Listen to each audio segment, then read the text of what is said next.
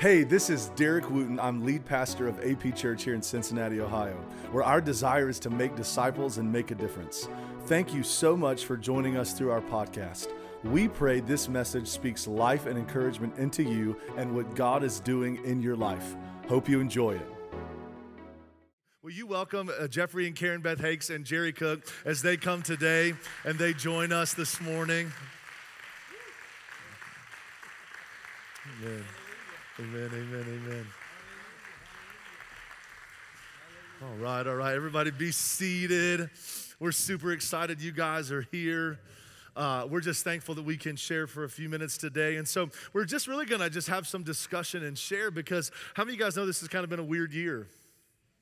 Is that an understatement? Okay, it's been a crazy year, uh, but but there's just a lot of things that we can share about, and uh, really just continue to ask the Lord to open our eyes because you're going to discover something as we're talking today. Everybody here is a missionary because Jesus told us all to go and make disciples.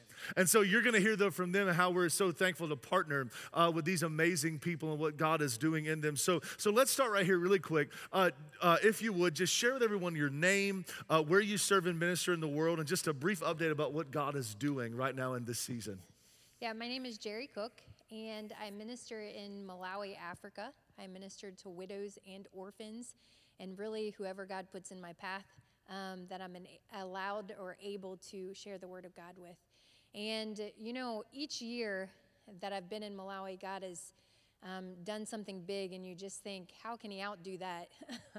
but every year He outdoes it. You know, in the first couple years, we were making disciples. These kids were learning the Word of God, and they were learning the salvation of Jesus, and they were learning, they, we were seeing their lives transformed from kids that were fighting and stealing to children that are now sharing the Word of God. Um, in year four, um, going into year five, you know, they were sharing in their schools, they were sharing in villages, they were sharing with their friends, they were sharing even with some adults and shop owners. And uh, this last year, um, God took the gospel, um, the love of Jesus Christ from these kids back to their own villages. And, you know, we, we can't be in every village. So our goal in our heart is that God will allow um, he will grow these kids into spiritual giants that will take the gospel and the love of Jesus to other people, changing and transforming villages and schools and businesses and all over Malawi. So we now have disciples making disciples. And there was a time I was standing um, outside of our facility up on this rock mountain, and God clearly spoke to my heart um, that we now have disciples making disciples. Um, but as Paul wrote in Romans, he said, I will make it my ambition to proclaim the gospel, not where it's already been named, lest I build on another man's foundation. But as it is written, those who have not um, heard will see, and those who do not know will understand. You see, God spoke to my heart that there is a place in Malawi that have never heard the gospel. Um, there is people living in a small mud hut somewhere in the middle of Africa, in the middle of Malawi, that don't know the love of Christ. There are children who do not know that they were created in God's image for a purpose and for a plan to proclaim his name, and that they are made and not forgotten. Um, so, as the year, last December, over the last year, I started seeking the Lord in prayer and through the Word of God. And He directed me on several occasions to a small village in the northern part of Malawi um, called Njuyu. And this people group is the Ngoni people. 293,000 people in that people group. They're engaged but unreached. Less than 2% of the people have heard the name of Jesus. Um, I've been there, and my prime focus and heart is to start with widows and orphans um, to be able to share the Word of God, to allow God to transform their lives through the power of the Holy Spirit and the Word. And God sized vision, God sized prayers equal God sized answers. Um, big vision, I, I want God to start a school that the primary focus is making disciples. Primary focus is that these children would be spiritual giants that would go out and allow themselves to be used in the way God wants them and has created them. And also, God sized vision, we want a clinic. Um, you know, in one of the last villages I was in in December, there was a lady who I met and I said, How are you? She said, I'm not fine. My child and myself are sick. I asked if you had ever gone to the hospital. She said, um, We went to the hospital, but in our hospital, they only let they only help one person per family per week. So I had to choose between me and my, my child, so I chose my child. I praise God because we are able to proclaim the gospel, but also show the love of Christ by helping her get help. But one day I believe God will show his love with the people in the Ngoni tribe through a clinic. That's so good. So good, Jerry.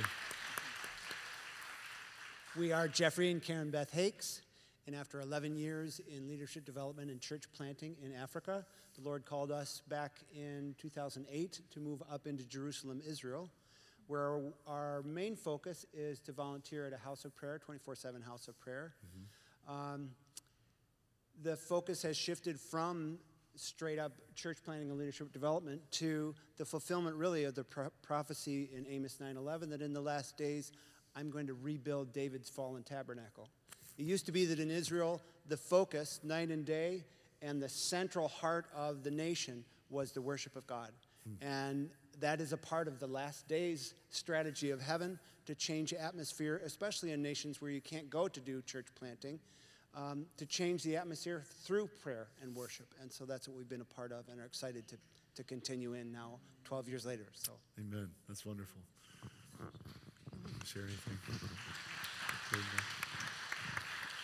We our pattern is to uh, we're based in Israel, so we keep an apartment and a car there, and that's our home.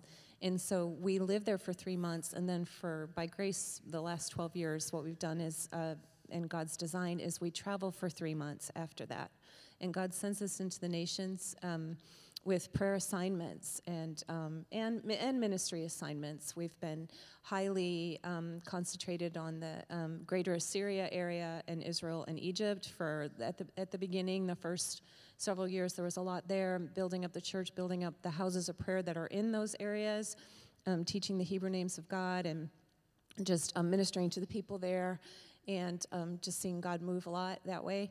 Um, he gives us um, intercessory assignments to go, um, you know, throughout the nations. We've, um, we were sent to the four corners of the earth to intercede out of Ezekiel 37 that um, Israel, that the dry bones would come together to bring the people together. And in, a, where was that? Alaska, Chile, uh, New Zealand, and uh, Japan.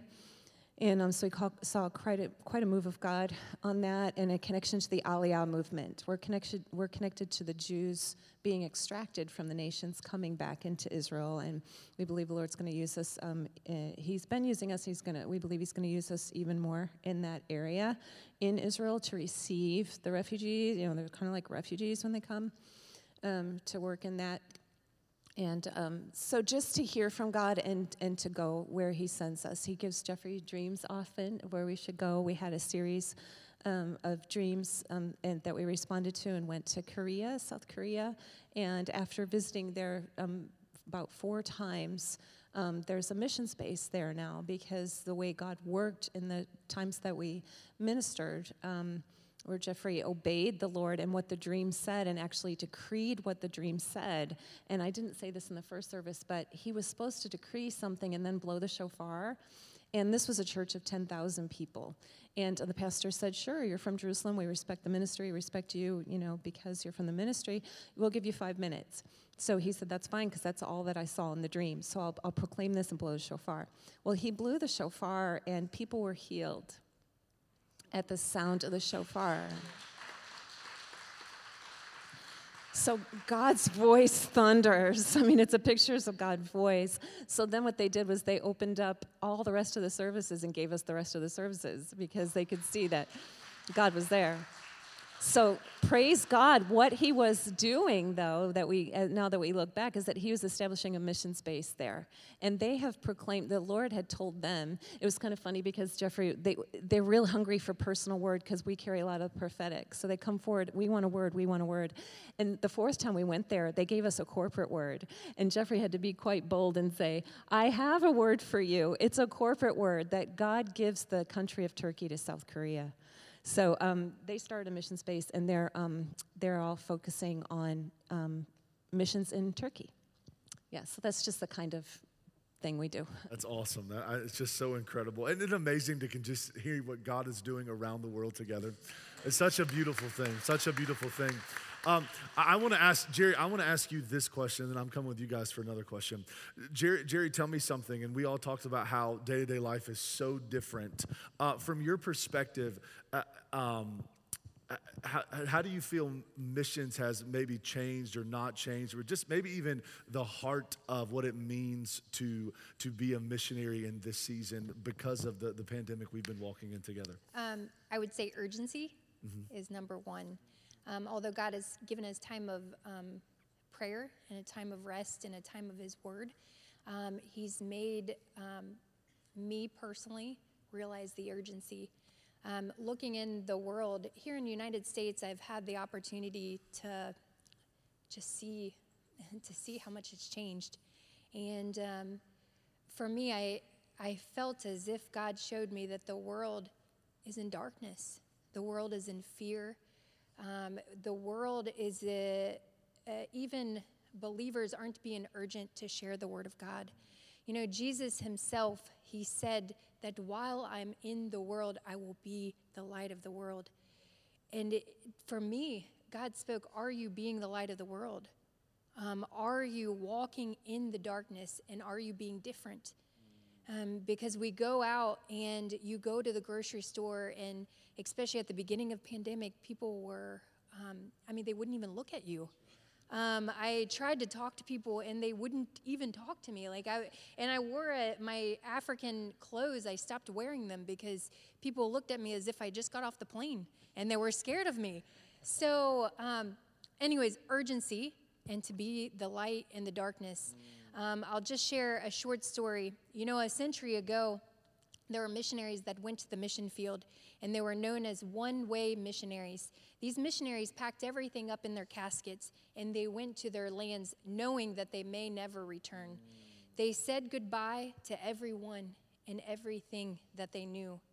And there was one particular one who left with his casket, and he was heading to a place in the South Pacific. His name is A.W. Milne.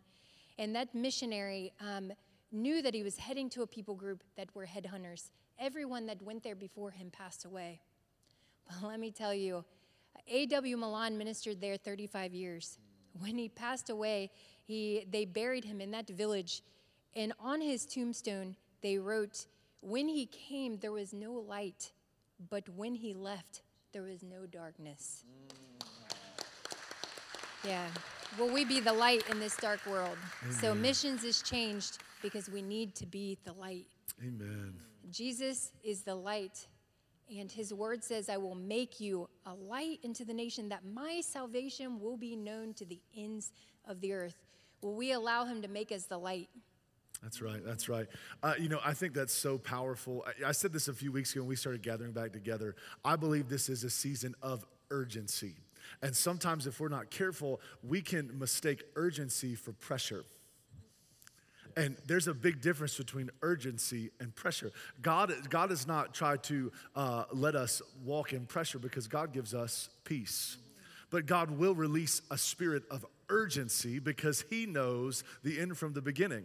And so we're in this Kairos season as the people of God, and may we hear what Jerry just said. This is a time of urgency. Somebody say urgency.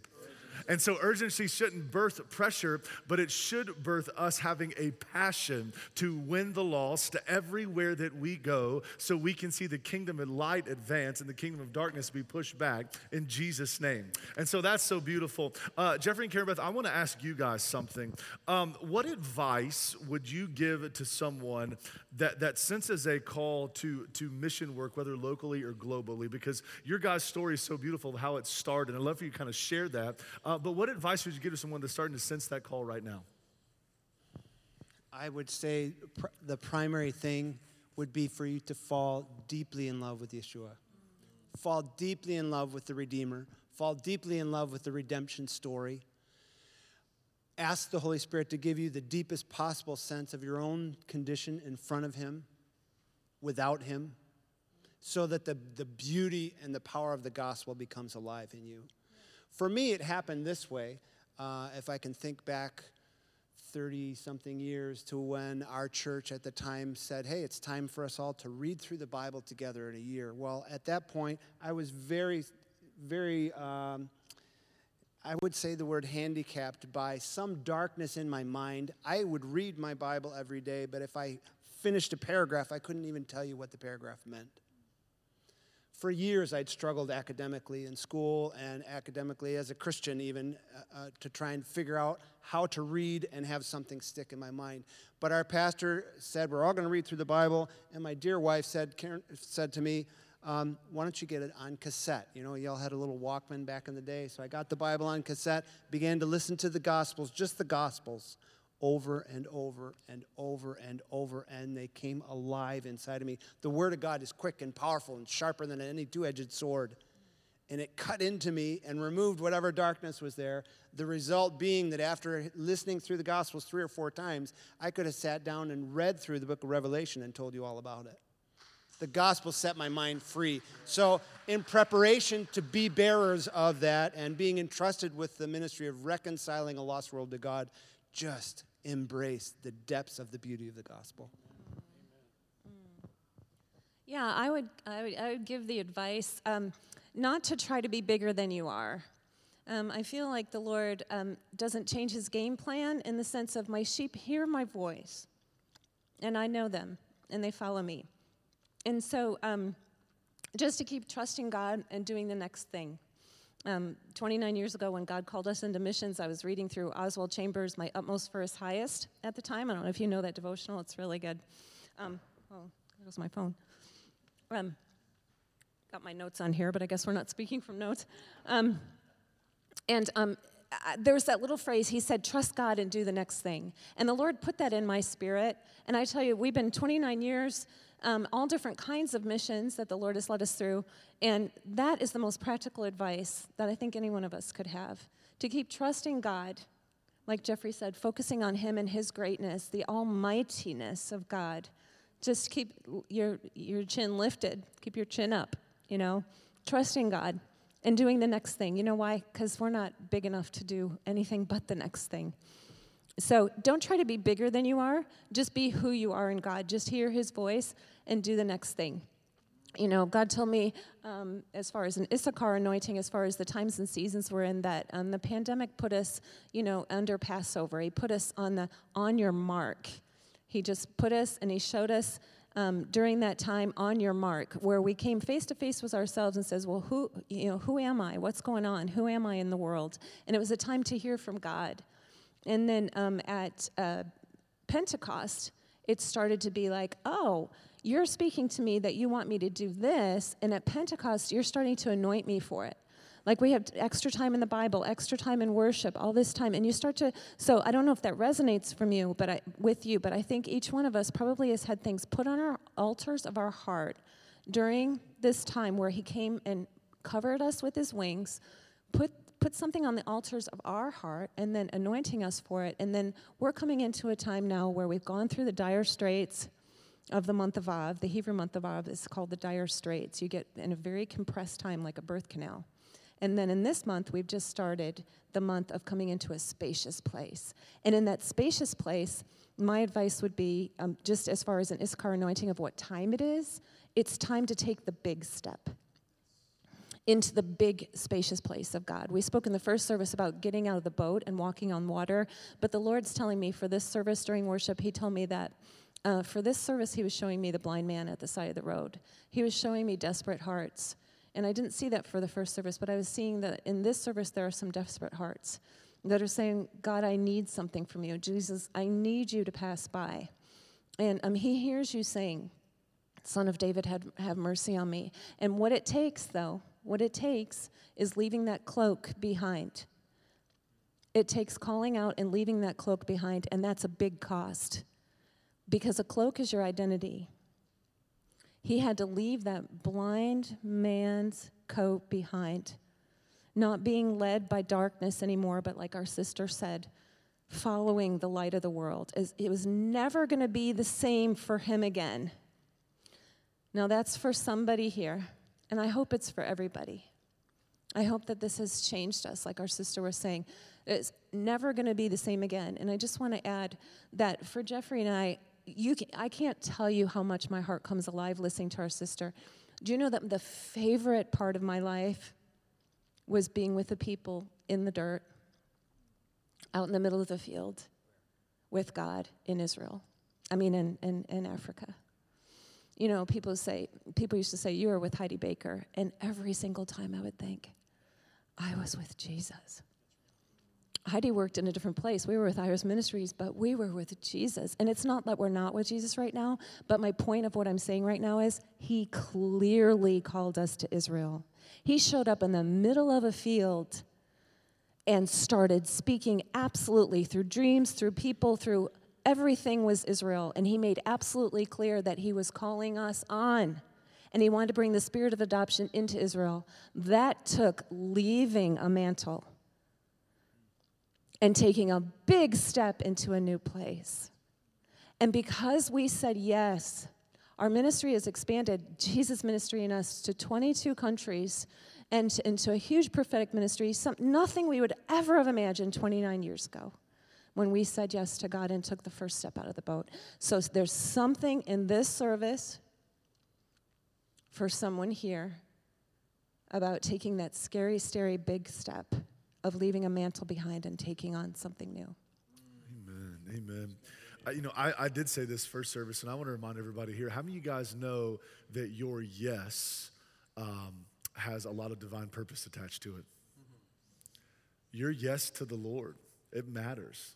Because understand, your yes doesn't just affect you, but it impacts the people that God has called you to just like you heard from them, their yes has led them to places they never thought it would go. I've shared with my story, my yes uh, a little over four years ago to leave South Carolina and come to Cincinnati, scared to death of what was going to happen.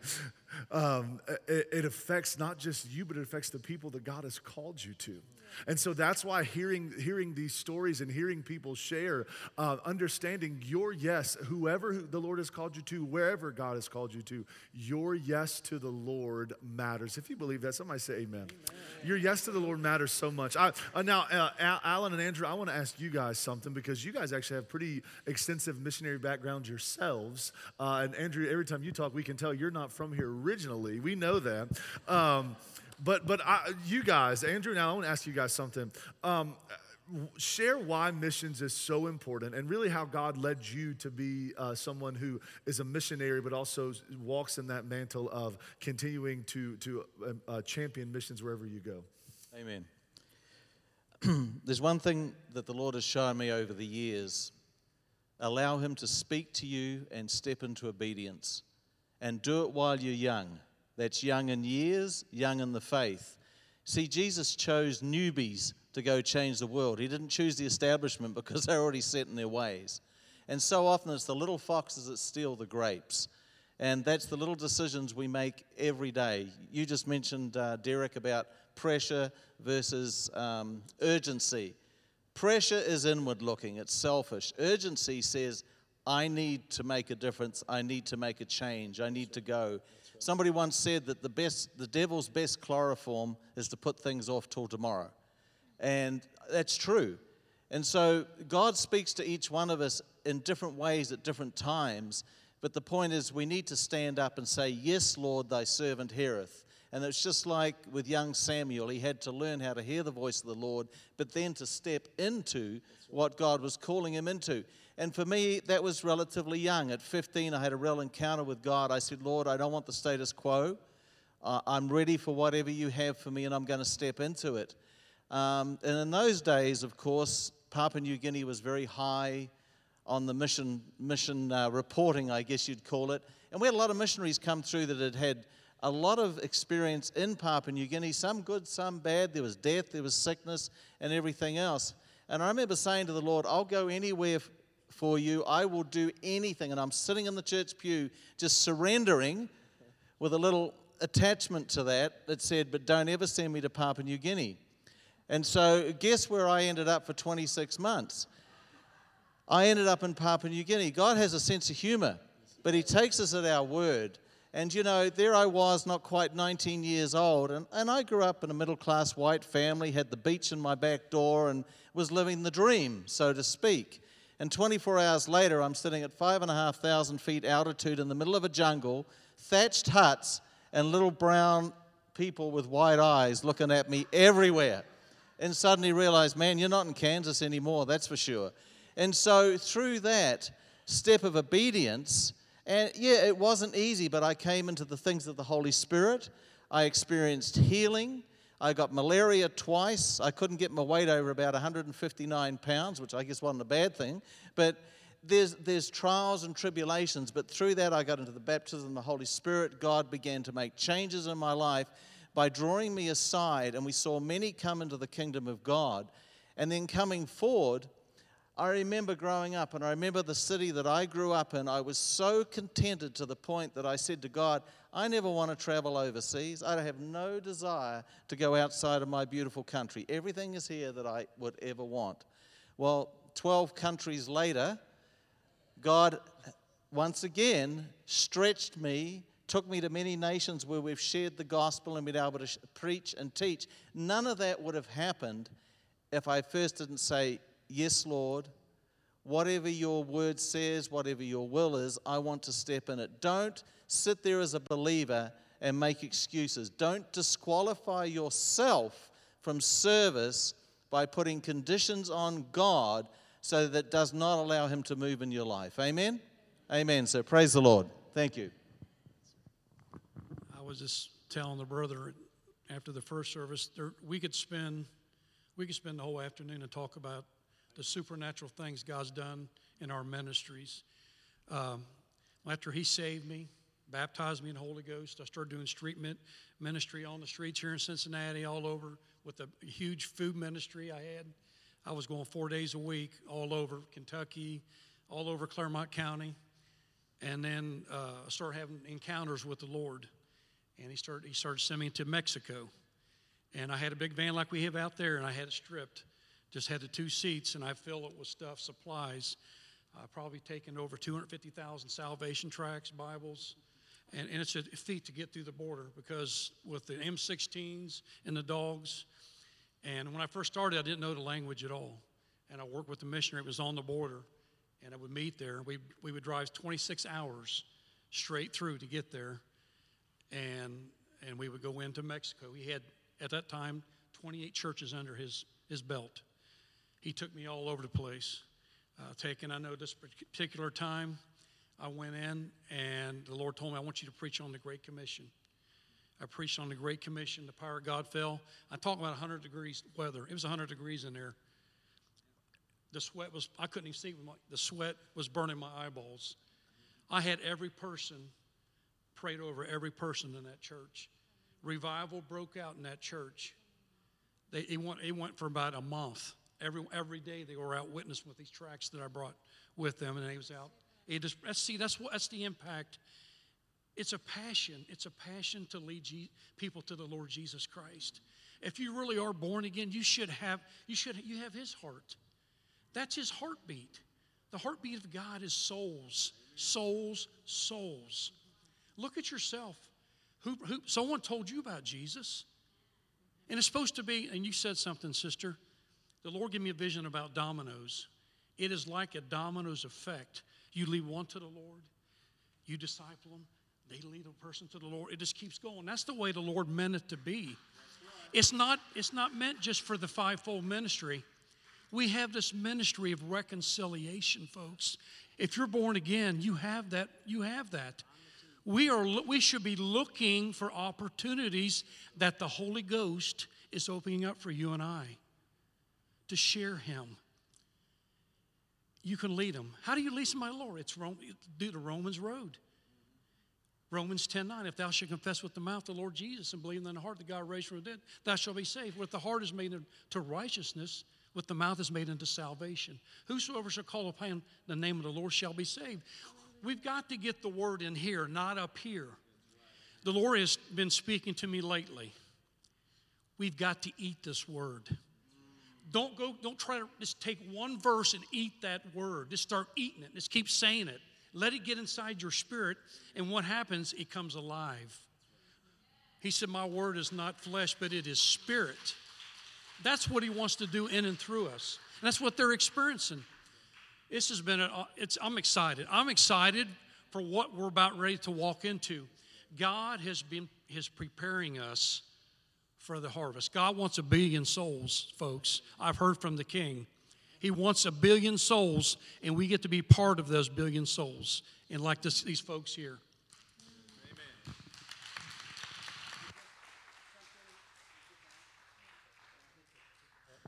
Something you were saying reminded me of what I was saying yesterday to a friend who's an evangelist. And I said to him, I know the concept biblically is supportable. The word saved is actually a part of Scripture. We are saved, and He is our Savior. Yes.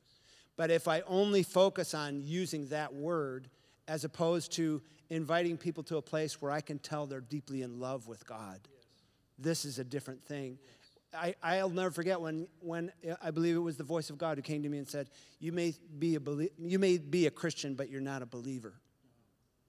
This profound moment in my life and a shift where I began to really fall deeply, intimately in love with God and not so worried about whether or not I was saved. Do you know what I'm saying? And so this is a part of what we're we are carrying this fragrance of life. Yes.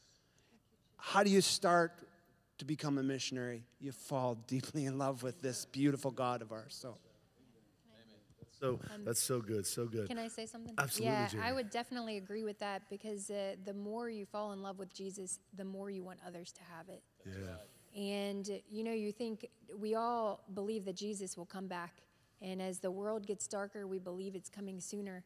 But think about the day before you knew Jesus was King. Do you want your your mothers, your fathers, your cousins, your sisters, your brothers, your neighbors? The stranger at the, the gas station or the stranger at the, you know, the grocery store, what if they don't know? Do you want Jesus to come back today? Right. Think about the day that you didn't know. So falling more in love with Jesus, knowing that that person that you're looking at that is cashing you out mm-hmm. is created in God's image for his purpose, yeah. for his glory, and they don't know it. That's right.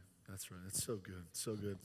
I, I think that's really like our series we're starting next week, Made to Make, is talking about that. Understanding that, yes, we should uh, love Jesus. How many of you guys know we should love the Lord? But there, there's also a, a process and, and transformation that says, not only do I love Jesus, but I want to live for Jesus understanding that that transformation and process and it's so beautiful. I love how you guys put that. Let me ask uh, jerry you and the hakes both i want you guys to do this. I want you to share a story. I know you have a lot but share a story of someone's life that's been impacted uh, outside of yours because your lives have been t- uh, tremendously impacted by what god has done. But share a story about how your ministries and things you have done uh, has, has ministered or just changed someone else's life um, I will share this the same story I shared in the first service because um, you know you ask God how are you going to do better than that, but I'm sure I'll be sitting here next year with a story that outdoes the one I just tell you. Um, but I was in the northern part of Malawi. I was nervous. I was um, going to that area that was engaged but unreached. And uh, we were able to share the love of Christ and proclaim the word of God with orphans and widows.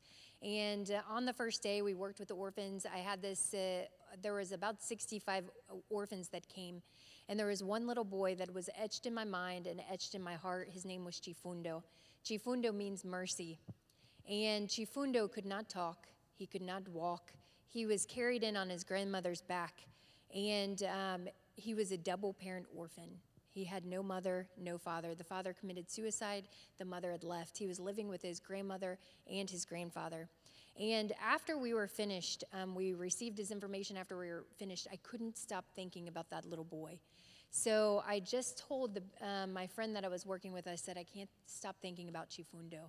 And he says, Well, we can go visit him. So we went to his village, and um, as I told him when he was there, that he is created in God's image, he's created um, for God's purpose. He is called by name, and before he was in his mother's womb, God gave him a name. So I went to his village and I was able to talk with Chifundo And um, I told him before I was leaving, we gave him some items, we fed him physically, shared the word of God with him. But before I left, I said, Hey, Chifundo, don't forget, God loves you. And with a blank look and definitely not a smile, he just looked at me. And when I left there, my heart was broken because I said, Here, this little boy has no mother and no father, and he doesn't know the love of Christ. So in September, I went back. My mother had um, and father had raised money for a wheelchair, and we were planning on going to take the wheelchair to this little boy. We went to his village, and when we came, um, he was walking up the path as an infant would, like a new, newly walking child. And um, I looked at my friend and I said, Why is he alone? You know, we've shared with him that he's not alone, that he's not forgotten. And I said, And I know that, but why is he all alone? He's filthy dirty. He's, and he's alone. And he said, I don't know. We'll find out. And he comes up and we give him that um, wheelchair. And for the first time, we heard Chifundo talk. He said, My car. He called that wheelchair his car. And if that wasn't enough, he, the pastor was uh, pushing him around and he said, Iwe Tieni, hey, you, let's go. Like he was the boss of that pastor. So just to, by giving him that, he was able to have a little bit of confidence and he began speaking. Um, what I didn't say is the first time I was there, we prayed over him that God would give him mercy and show him the love of Jesus. And so this time when I was leaving, I said, Hey, Chifundo, don't forget Jesus loves you. And this time, Chifundo gave me a smile. And I said, Praise God, he's starting to know the love of Jesus. In December, we went back to see that little boy because, of course, he's on my heart. And when I saw Chifundo, Chifundo is now walking. He's smiling. His face is no longer looking like he had a stroke. He's feeding himself, which he could not do before. He is talking. Chifundo knows the love of Jesus. He's washing his hands. But let me tell you, before he was leaving, he was speaking Tumbuka. I have no idea what he was talking about. He was pointing to my car. And I, I assumed he, because he said Galimoto, he was talking about the car. I said, Yes, we got a new car. And he looked at me like he was getting ready to leave. And I said, Hey, Chifundo, don't forget Jesus loves you. And this time he says, Uh huh. And he took off running running away. Praise God for his grace. Praise God for his mercy.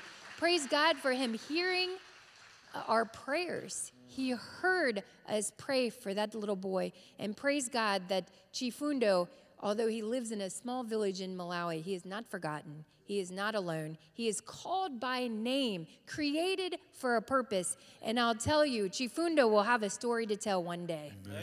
Amen. Amen. That's awesome. Go ahead, guys. Yeah, share story, sir. This particular message is not being recorded, is that correct? It is being, okay. Makes a difference on which story I'll tell. So I'll go back to a different country um, and tell the story I told this morning.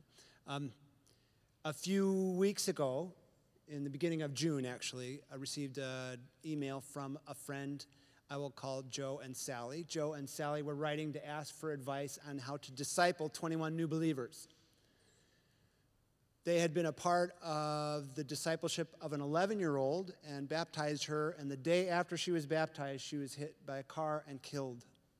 And they were a part of overseeing her funeral. And in that, that particular girl's family, 21 family members came to the Lord at the funeral and then were baptized profound and beautiful. The way that Jesus can enter into a, a, time of crisis and turn it into something good, right? What the devil meant for harm, God used for good. But the story is deeper than that for us, the beauty of it is, at least, because it goes back three years to when Joe came to me and, and my wife and I were able to help him over the course of the next couple of years in counseling with his addictions and then in counseling them as a couple as they became engaged and pursued whether or not Joe could really walk in freedom and become a husband and a father and now a pastor. So, this is who our Jesus is. The Son of Man came to seek and to save that which was lost. He hangs out with the, the people, the scandalous people he hangs out with, until he can prove to them his power over darkness and make a public display of his enemies and shame them by overcoming through the cross. So it is a delight to share that story about Joe and Sally, who now are discipling 21 new people in the kingdom. Hallelujah. Praise the Lord. Um, the story that comes to mind um, is, is uh, when we lived in the middle of the, of the field in um, Mozambique. I wanted to share a story from there. Um, you know, Jesus is a friend of sinners. Um, he's just a friend, and we're all sinners, you know. And um, I heard this morning the song, um, I heard the Spirit singing, um, Jesus, oh, Jesus, Jesus, you're a friend forever. Oh, Jesus, we see you, Jesus. We see you, Jesus, being a friend forever. You know, the Lord said, As much as you've done it unto the least of these, you've done it unto me. And we are all the least of these. We're the family of humanity. And, you know, loving anyone is a privilege. Just loving each other is a privilege, isn't it? Isn't it a privilege just to love? And uh, so we uh, were called, you know, we just heard the Lord and obeyed. And so then we ended up in a couple of different places. And we were in the bush and we took um, these 18 boys to help graduate them into society and, and bring forth their spiritual gifts. And one of our boys um, brought this other guy from another village. And he's like, please, can he live with us too? Please, he doesn't have any opportunity. And he, you know, he needed, you know, a family too.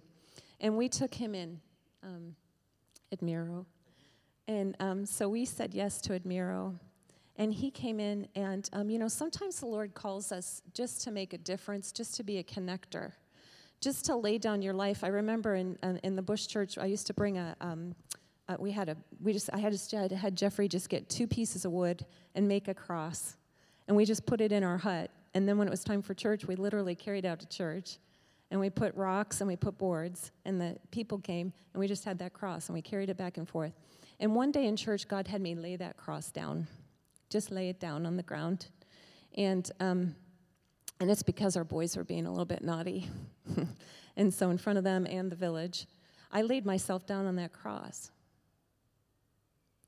And I told them, you know, I'm nothing. I obeyed Jesus to come here to love you and you can walk on me. I'm laying my, I'm here for you. You can walk on me. I'm trying to get you from here to there. The Lord sent me to help you to get from here to there. But you have to make the choice. You have to make the choice to walk. And sometimes the Lord uses us in a very sacrificial way to be that connection. And for Admiro, guess what he wanted to be? He wanted to be a lawyer. He saw children raped in the streets. I mean, these boys lived in the streets. The, do you know that street children are awake at night and sleep during the day? Do you know during the day you step over children in the street sleeping? In a lot of places. And you know why they're sleeping? Because at night they're running.